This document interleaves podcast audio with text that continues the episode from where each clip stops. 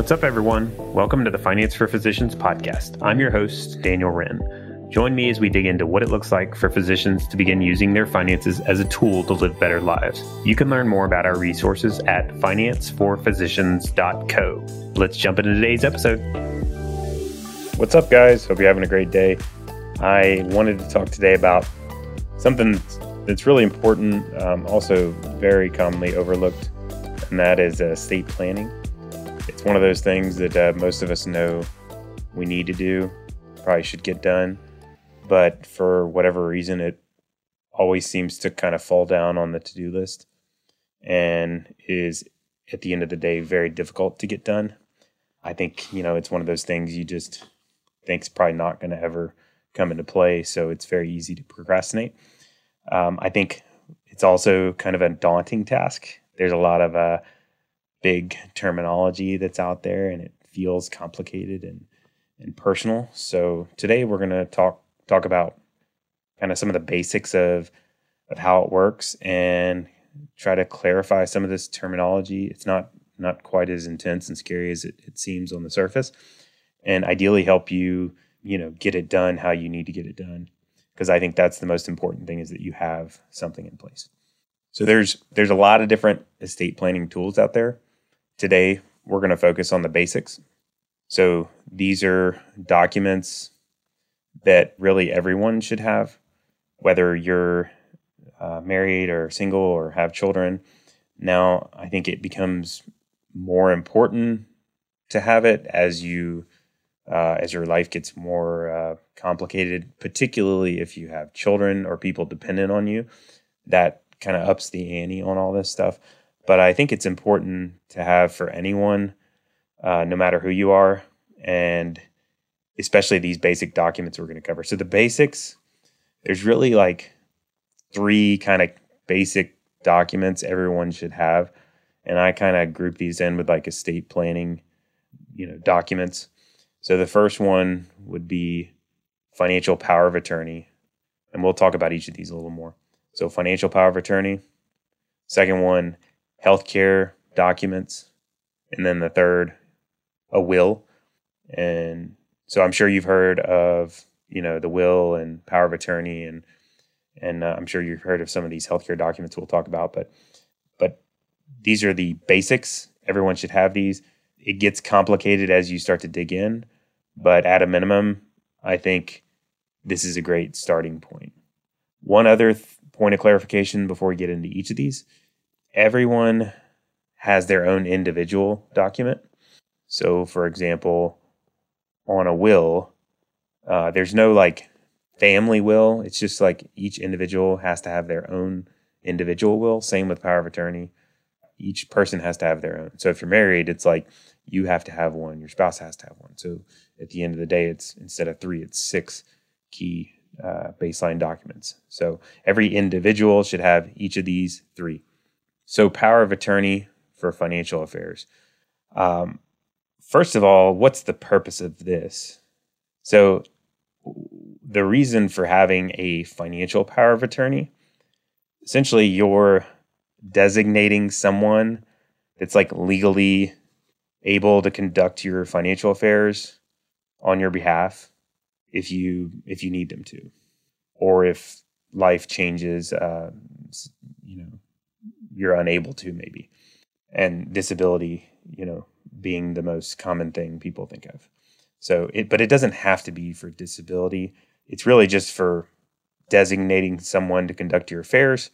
It could be, um, let's say, a lot of people in uh, like the military kind of pushes their people that go overseas to do this um, while they're away.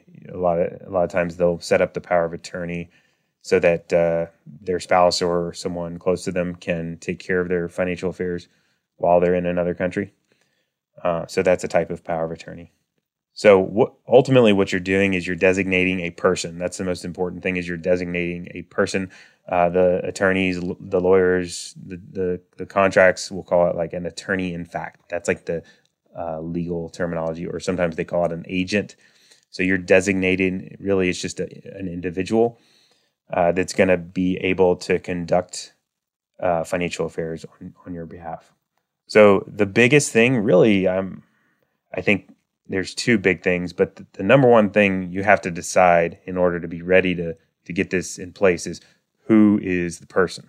So who are you going to name to take care of your financial affairs in the event you're unable?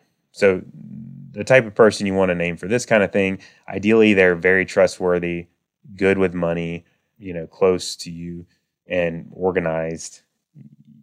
That'd be the, you know, perfect type of candidate for this type of thing because they're going to be handling your money. Typically, uh, couples, married couples, designate their spouse as the first person to be financial power of attorney, and then they have a backup uh, or successor power of attorney, or attorney in fact is the technical terminology uh, that will back up in case something happens to both spouses. But ideally, you have that person in mind before you go into the process, so you kind of once you have that in place, the rest of it is pretty straightforward. It's just a matter of uh, signing the documents. The other thing you have to decide on is the type of power of attorney. So there's a few different types uh, or you know, terminology that they use. So durable power of attorney is one example. That's probably the most common route uh, married couples take. And so what a durable power of attorney is is it's in place now and ongoing, even if you become incapacitated or disabled. So it's like a ongoing power of attorney you set up, and so a lot of states will like cancel or um, make existing power of attorneys void if you become incapacitated. So the durable power of attorney, like specifically states that you want it to remain in effect, especially if you become incapacitated. So, like I said, this is most common setup for married couples. Um, it is giving up, you know, more control uh, because they a lot of times will have power of attorney even if you're not disabled or disabled. But um, the most common use of it is if you become disabled um, and are unable. So that way your spouse can step in and kind of start taking care of business. The other common type is called a springing. So you got durable, it's the one we just talked about, and then springing power of attorney. Springing is only becomes effective if you become incapacitated, you know, per your physician. So springing is more restrictive, um, and then you have to get that qualifying event, and then it becomes effective at that point. So that's giving up less control, but uh, I've heard of it being challenging to kind of get it uh, officially honored. And if neither one of those are specified, I guess most power of attorneys, like I mentioned, will basically go away if you become disabled. So most of the time you're going to want either one of those and majority of people are going to select a durable power of attorney. That's the most flexible setup. It's going to be the easiest on the person you name to get stuff done. So I think the question though is like, what about what if I don't have one? Like, what's the big deal? Like, you know, what's the worst that can happen? That's kind of the question I would ask. Is um, if I don't have one of these, you know, what's what's what's my risk here? Uh, so if you know if you're if life is good and nothing happens and you're able to conduct your financial affairs forever, you know it is non and never an issue. But this type of planning is more for worst case scenario. So with worst case scenario, you have to kind of plan for you know the unexpected. And so in the worst case scenario, you're say disabled. Say you have a auto accident and you know you're out of commission and maybe you're not even conscious you're maybe you're in a coma for a long period of time or something and so the problem is just you don't think about all the financial stuff you got to take care of and maybe there's things that you want to take care of because of what has happened in that event so the simple obvious stuff is like you got to pay your bills you got to balance your checkbook you got to log into accounts you got to make sure um, you know, money gets moved around, and if stiff stuff gets off, you got to fix it. But some of the other thing, things that some, sometimes pop up is maybe you need to change a beneficiary for life insurance because maybe you're probably not going to make it out of the coma, and so uh, maybe there's some um, major like potential lawsuits looming as a result of the accident that caused it, and you want to, in an ideal world, you want to kind of try to protect that money from a life insurance policy, say, from potential creditors. So that's kind of a unique circumstance where once you're disabled, it becomes very difficult and maybe even impossible to change something like a life insurance beneficiary. It's going to be difficult either way. But if you have a power of attorney already in place, that's one of the things that it specifically grants power to is it's like it's going to say my spouse like it'll specifically say it in the document. It's like my spouse can change my life insurance beneficiary if um, they deem it necessary. So really the reason you're getting it is so that um, the basic stuff doesn't doesn't fall through the cracks and then some of the more unique stuff so that it can still be taken advantage of as you know as if you were able to make those decisions.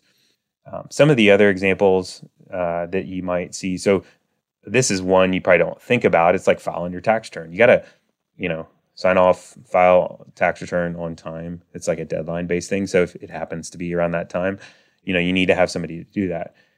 Or even hiring somebody to represent you in court if in the dicey situation that that can come up.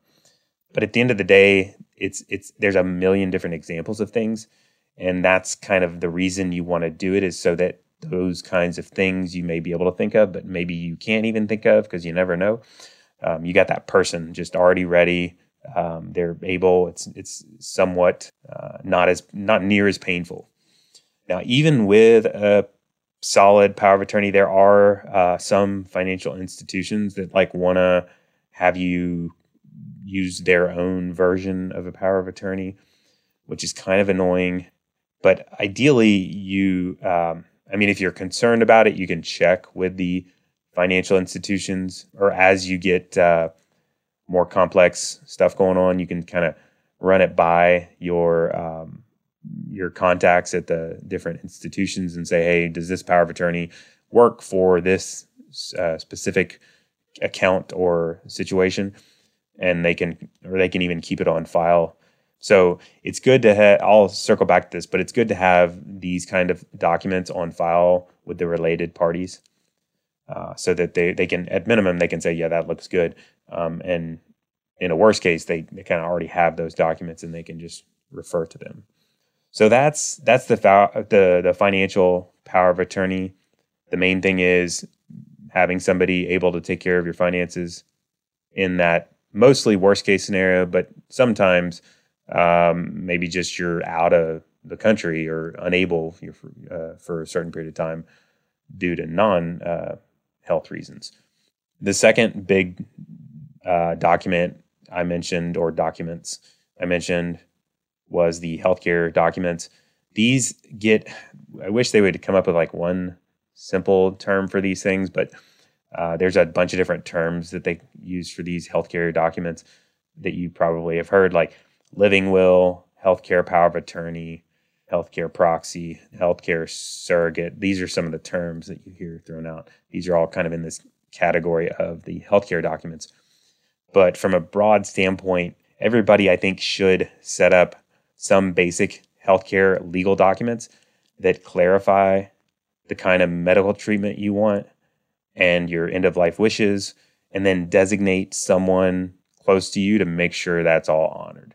So this is really for for your family, like so that because what happens is this kind of situation. So this is really applicable, you know, in a bat in a worst case scenario as well, like when you're incapacitated and or or terminally or on the edge where you're not sure if you know say they the pull the plug scenario. That's that's a common example.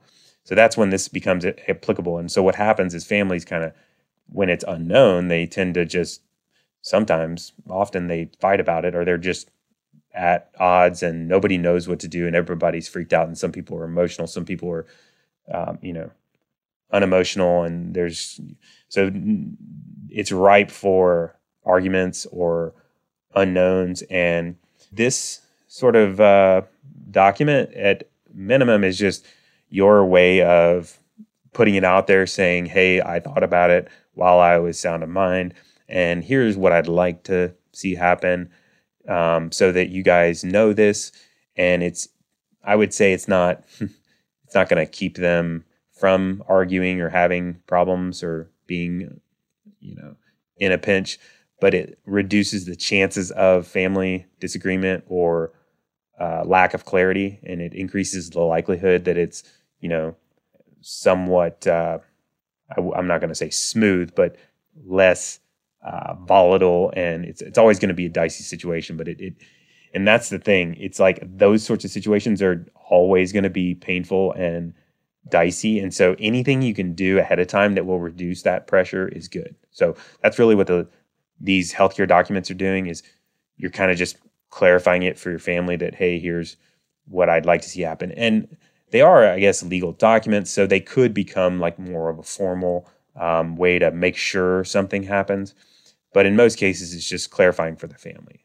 So there's two basic like uh, versions of these, or most common versions. Uh, the living will I mentioned already. That's like a that's where the end of life wishes are covered.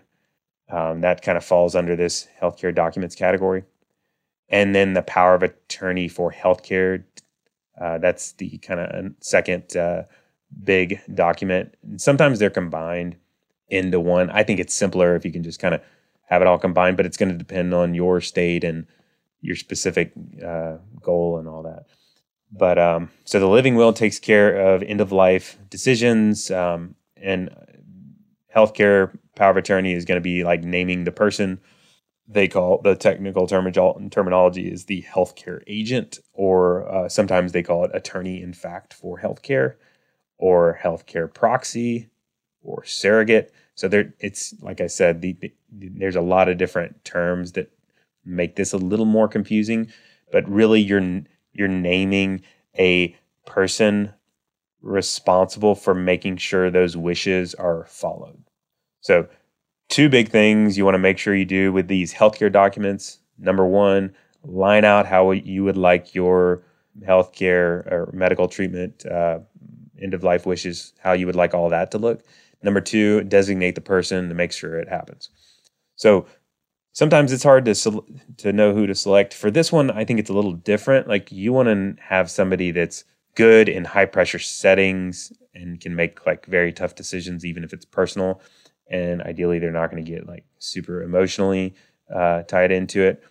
And it's as I mentioned before, it's really just to kind of keep the di- disputes um, to minimize those disputes and make sure um, everybody is is as aware of what you would like to see happen as possible.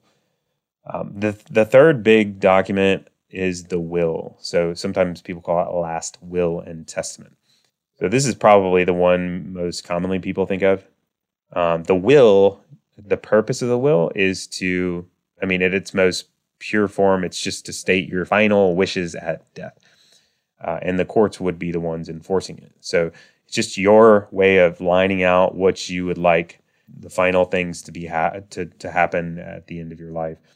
And so some of the specific issues you typically see covered in the will are to name a person, they call it an executor or a personal representative. So that's the person you name in the will that's going to make sure it all happens. So if if I'm the executor, I'm going to be responsible for reading your will, understanding it, and going through it and make sure all the things, the check boxes get checked and the accounts get divvied up and it gets processed and the courts are happy and everybody, essentially the state gets closed out. So it's a kind of a one time exercise. If something were to happen to you, if you pass away or when you pass away, your executor is the responsible party that takes your will and uh, make sure everything happens. So ideally, the executor is it's, it's kind of like the person you would probably think of when you name the uh, financial power of attorney. Ideally, it's somebody that's uh, you know definitely trustworthy, but good at getting stuff done, like organized, and, and ideally they're good with money as well. Another big thing that you're going to be naming in your will, if you have uh, children or dependents, is the guardian. So that's just uh, spelling out the person who would take care of your children, um, your minor children, if something happened to you. And that's this is probably the most common reason people with children think about getting estate planning, or this is probably the number one worry people have is like uh, their children, who's going to take care of them if something happens to them. It's also probably one of the most difficult decisions because it's like there's nobody good. I mean, you know, of course, you think I'm the perfect parent. That's how we all think. But uh, you start looking around and you're like, well, no, nobody's actually going to do it how we would do it. And there isn't really the perfect candidate. So it's difficult to decide. But ideally, you have um, someone in mind. Now, if it's just one spouse that passes away, that's straightforward. The other spouse is the guardian, but it's more for if both spouses pass away and there's children involved and it's just naming, you know, say it's your uh, sibling or your parent, they're named and it's it's kind of going back to the disputes and family conflict. Most of the time, it's more of um, if you pass away without this kind of document, like the family's probably going to have arguments like I should be it, or you, you know, maybe the grandparent on the first spouse side comes forward, and then maybe the grandparent on the other spouse's side also comes forward, and then maybe a sibling, and they're to have to go to the court and say, you know, there was no will, so we need to each bring our case to the courts because we don't know. We think you probably we should have we probably would have been the ones that they would have selected. And so that is ripe for like arguments and family trauma and and also potential for you your children to end up with not the right fit. So all you're doing is naming that ahead of time and getting it all out on the table. You also typically have a successor guardian in case, you know, something happens to the guardian and because a lot of times these documents you set in place and you just forget about them and they stay you know the average person doesn't update their will very often. So you know that's why it's good to name backups. So the successor guardian is like the backup to the primary guardian and they're going to take you know be there named specifically to take care of your children. The other big thing the will would do is designate how all your assets are divided up so just to clarify, it's for those assets that don't have existing beneficiary designations. So like invest, uh, you know, retirement accounts are gonna typically have a beneficiary. So like they're gonna already have somebody listed that the money goes to if something happens to you, or life insurance especially you're already going to have filled out the form that says if I pass away, it goes to my spouse. If my spouse is not around, it goes to my children or, or, or something like that. So those kinds of assets like supersede your will. They're going to be passed on based on what your beneficiary designation is, no matter what. So the will is going to designate any assets that don't have a beneficiary designation and how they need to be divided. The classic example would be like your savings account or checking accounts or you know cars personal assets sometimes like businesses you you know don't have that spelled out. These can be substantial assets but ideally you name in the will like how do those assets get directed? Do they go to a trust? Do they go to the children? You know how's it all get split up? And then there's a bunch of things the will can do but the the last one I'll mention like most common thing is sometimes the will will create a trust a trust, I'll talk about in a second, but a trust gets created so that the money can go somewhere instead of going to individuals. It might go to a trust. They call this a testamentary trust. So this is like a you know a place to direct the money instead of directing it to like your an individual, like say your children. Say you want to pass the money to your children. In certain cases, it's you can set up a trust that is for benefit of your children that is preferable to just passing it outright to their children to your children. So I'll talk about a little bit more about why trust makes sense, but you can set up a will that creates a trust at your death. And that, that they call that a testamentary trust. So all that can be covered in a will. Wills can get pretty complicated, especially if you're starting if, you, if it's creating trust or uh, that sort of stuff, or if you have complicated assets. You can even specify like how things get divided and be very specific, but it doesn't have to be complicated. Um, it can just be very straightforward. But the real big emphasis here is like getting it done. And that's with all this stuff. So I think, you know, a good question to ask is well, what happens if you don't have a will and you pass away? So that depends on your specific state laws. But what happens is it, it defaults to the state like rules or guidelines. So I can tell you like So I live in Kentucky. In Kentucky, the laws for um, how this works if you don't have a will. So they're kind of uh, unique, and they're the problem is most of the time they're not in line with what your wishes are. So in Kentucky, if you're married, half of your assets go to your spouse, and then half go to the next of kin, like parents or children or siblings, which whichever. Um, you know, if you have children, it'll go to your children. If you don't have children, it'll go to the parents or siblings. So um, most people want 100% of their assets to go to their spouse. Um, but in Kentucky, it defaults you to going half and half.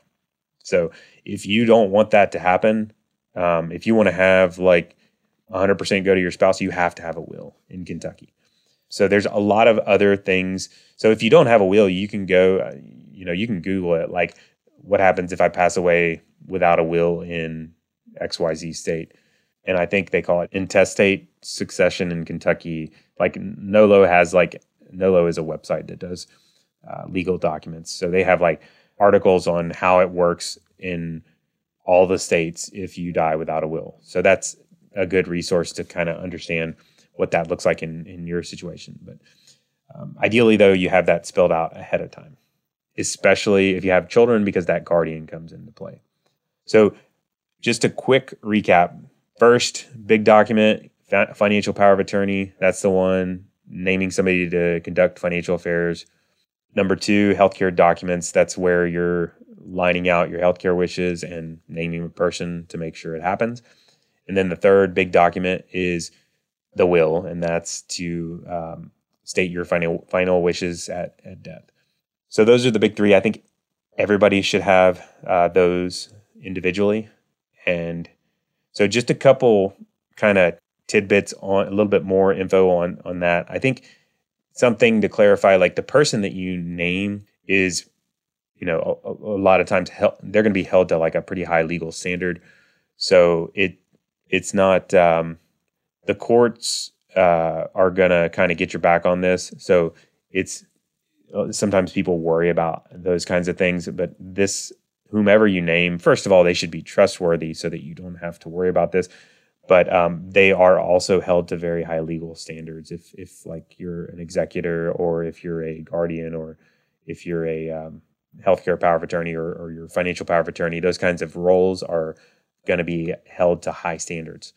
One thing I've seen is um, people will name those uh, other people, like I just mentioned, and they will either not be comfortable with or procrastinate bringing it up with them. So that's definitely a no no. You need to like tell the people.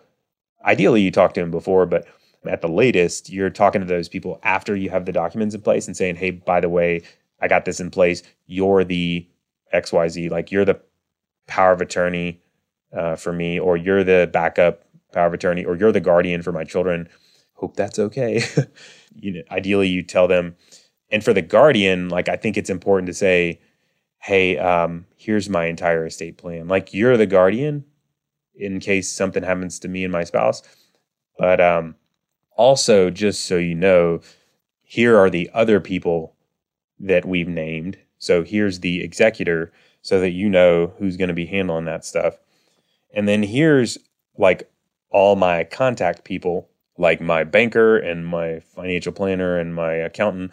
And here's how to get my stuff. Like you can go in my bedroom in the top right drawer, or you get on my Dropbox and go into this folder, and here that's where all my important stuff is. And you're not going to have to worry about money so I think that's super important for the guardian to tell them you have your stuff in order. Here's a summary of it. Here's how to get more information. And financially, they will be taken care of so that they're not going to be, you know, in a pinch with, you know, taking on your additional dependents.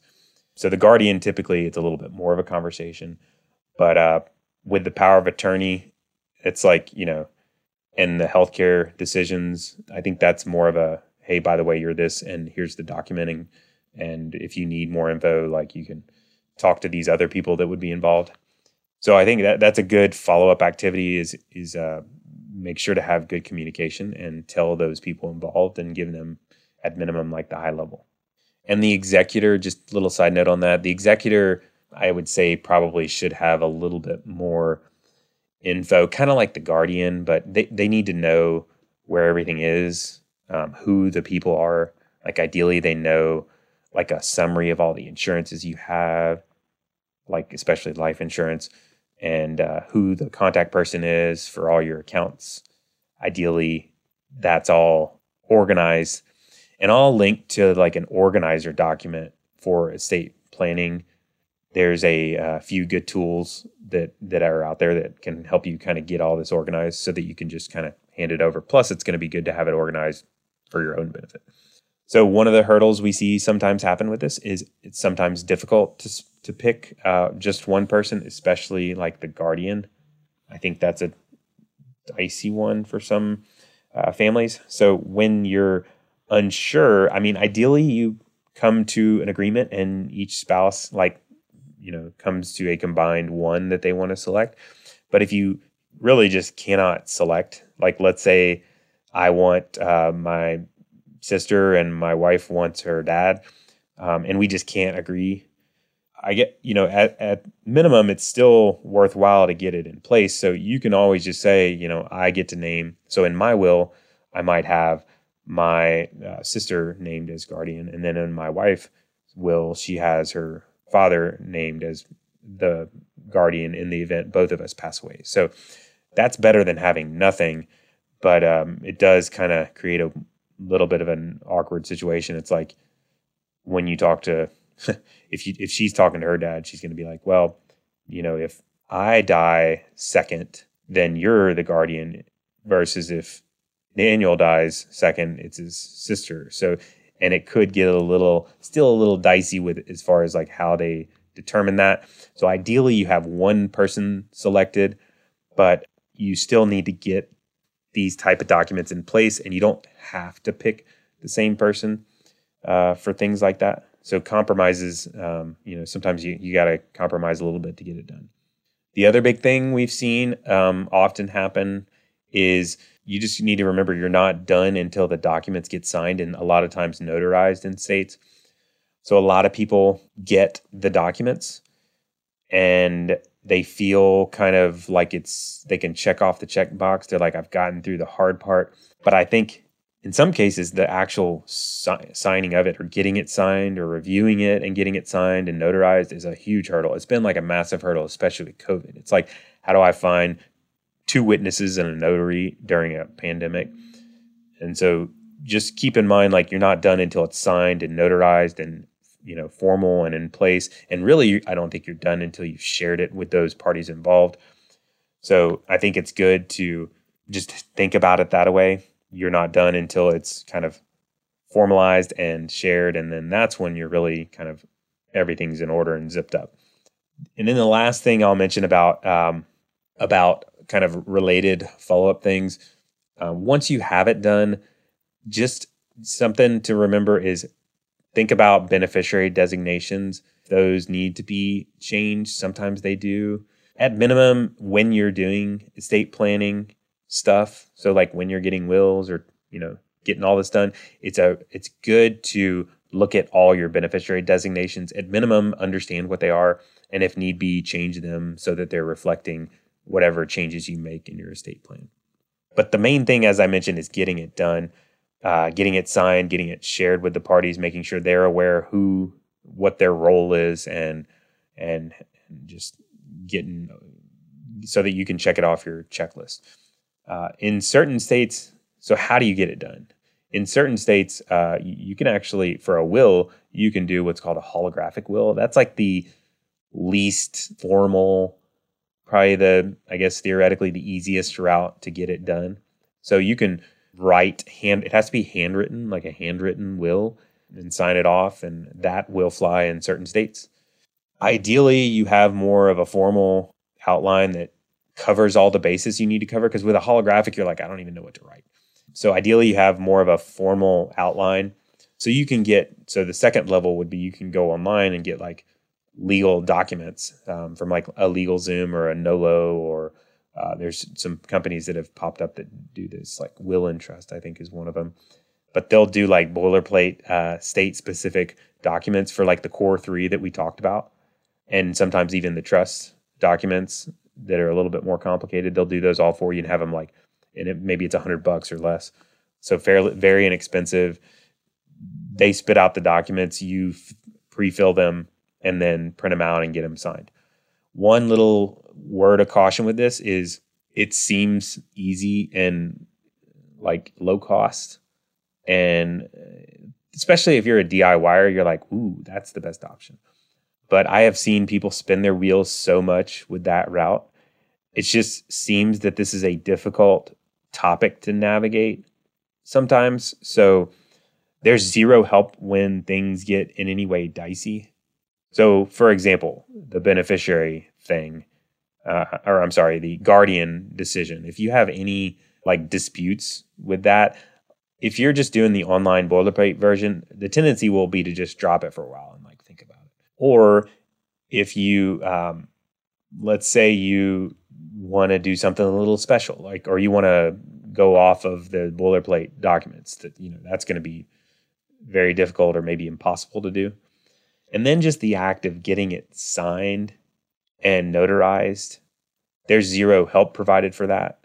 So our preference, the third route would be to get an attorney, like it's particularly an estate attorney, like someone that specializes in doing these kinds of things.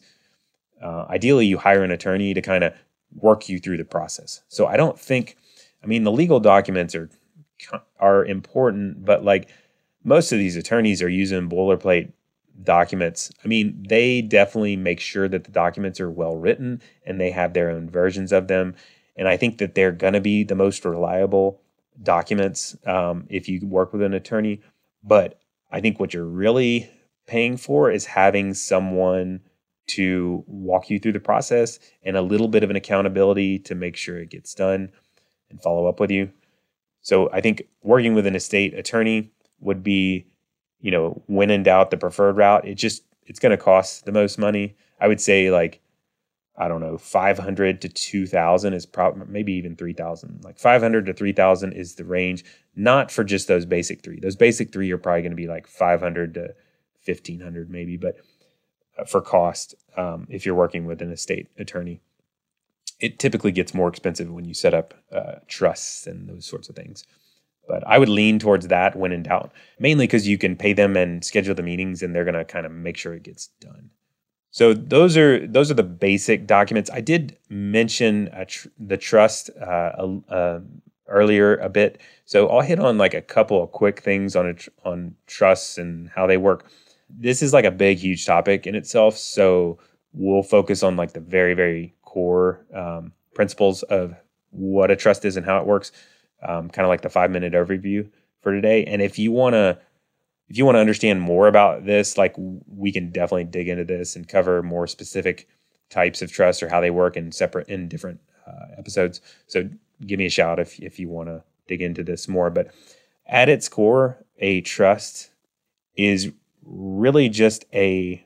I mean, at the end of the day, it's just a, you're just writing down. You're just creating a an entity uh, or like a bucket, a legal entity that can um, hold assets. It doesn't have to hold assets. That's that's what a lot of people don't realize with a trust. You can have like an empty trust. You can be like, and that's probably the most common trust. You don't have to be. You can be alive and have a trust. Like I have a trust for our family. They call that a living trust. That's like the terminology for it. But anybody can create a trust. So let's say I want to create my trust. I'm like, okay, I want to um, I I, I want to have a bucket to be able to put money into uh, for various reasons. Um, I can just go to an attorney or even go on one of these websites and get the document and make sure it's signed. And there it is. I have this entity. So, like the Daniel Wren Trust, for example, um, I can create the trust. There it is. It's like a bucket of, you know, I can send money to it if I wanted to, or I can just leave it empty and just let it hang out. So you're probably thinking, well, why in the world would I want an empty bucket to eventually put money into? Uh, so that's that's the trust. That the thing about a trust is you can detail like you can kind of you're going to be like writing up the owner's manual. So the big thing about a trust is you can say, not only am I creating this empty bucket for future use, but the bucket has to be managed by my trustworthy brother who's very good with money. Like they call that the trustee. So you name the person responsible for managing it. And then he has to use the money in there for benefit of my children. And then here's exactly what he's going to do with it. He's going to use it to take care of their basic needs. He's not going to spoil them. Uh, he's to let the money that the uh, money above and beyond that basic needs let it build up. And he's not to release any of that extra money to the to my children until they're x age. So like you can say never you can say age 30 or 25 or 40 you can you can designate or you can say the leftover at age 40 goes to charity um, you can it's almost like uh, unlimited flexibility but you can set up this owner's manual that's like so my brother's going to manage it and here's the owner's manual. So if he were to be managing it he just uses that owner's manual and he's like legally bound to manage it on behalf of what those wishes were.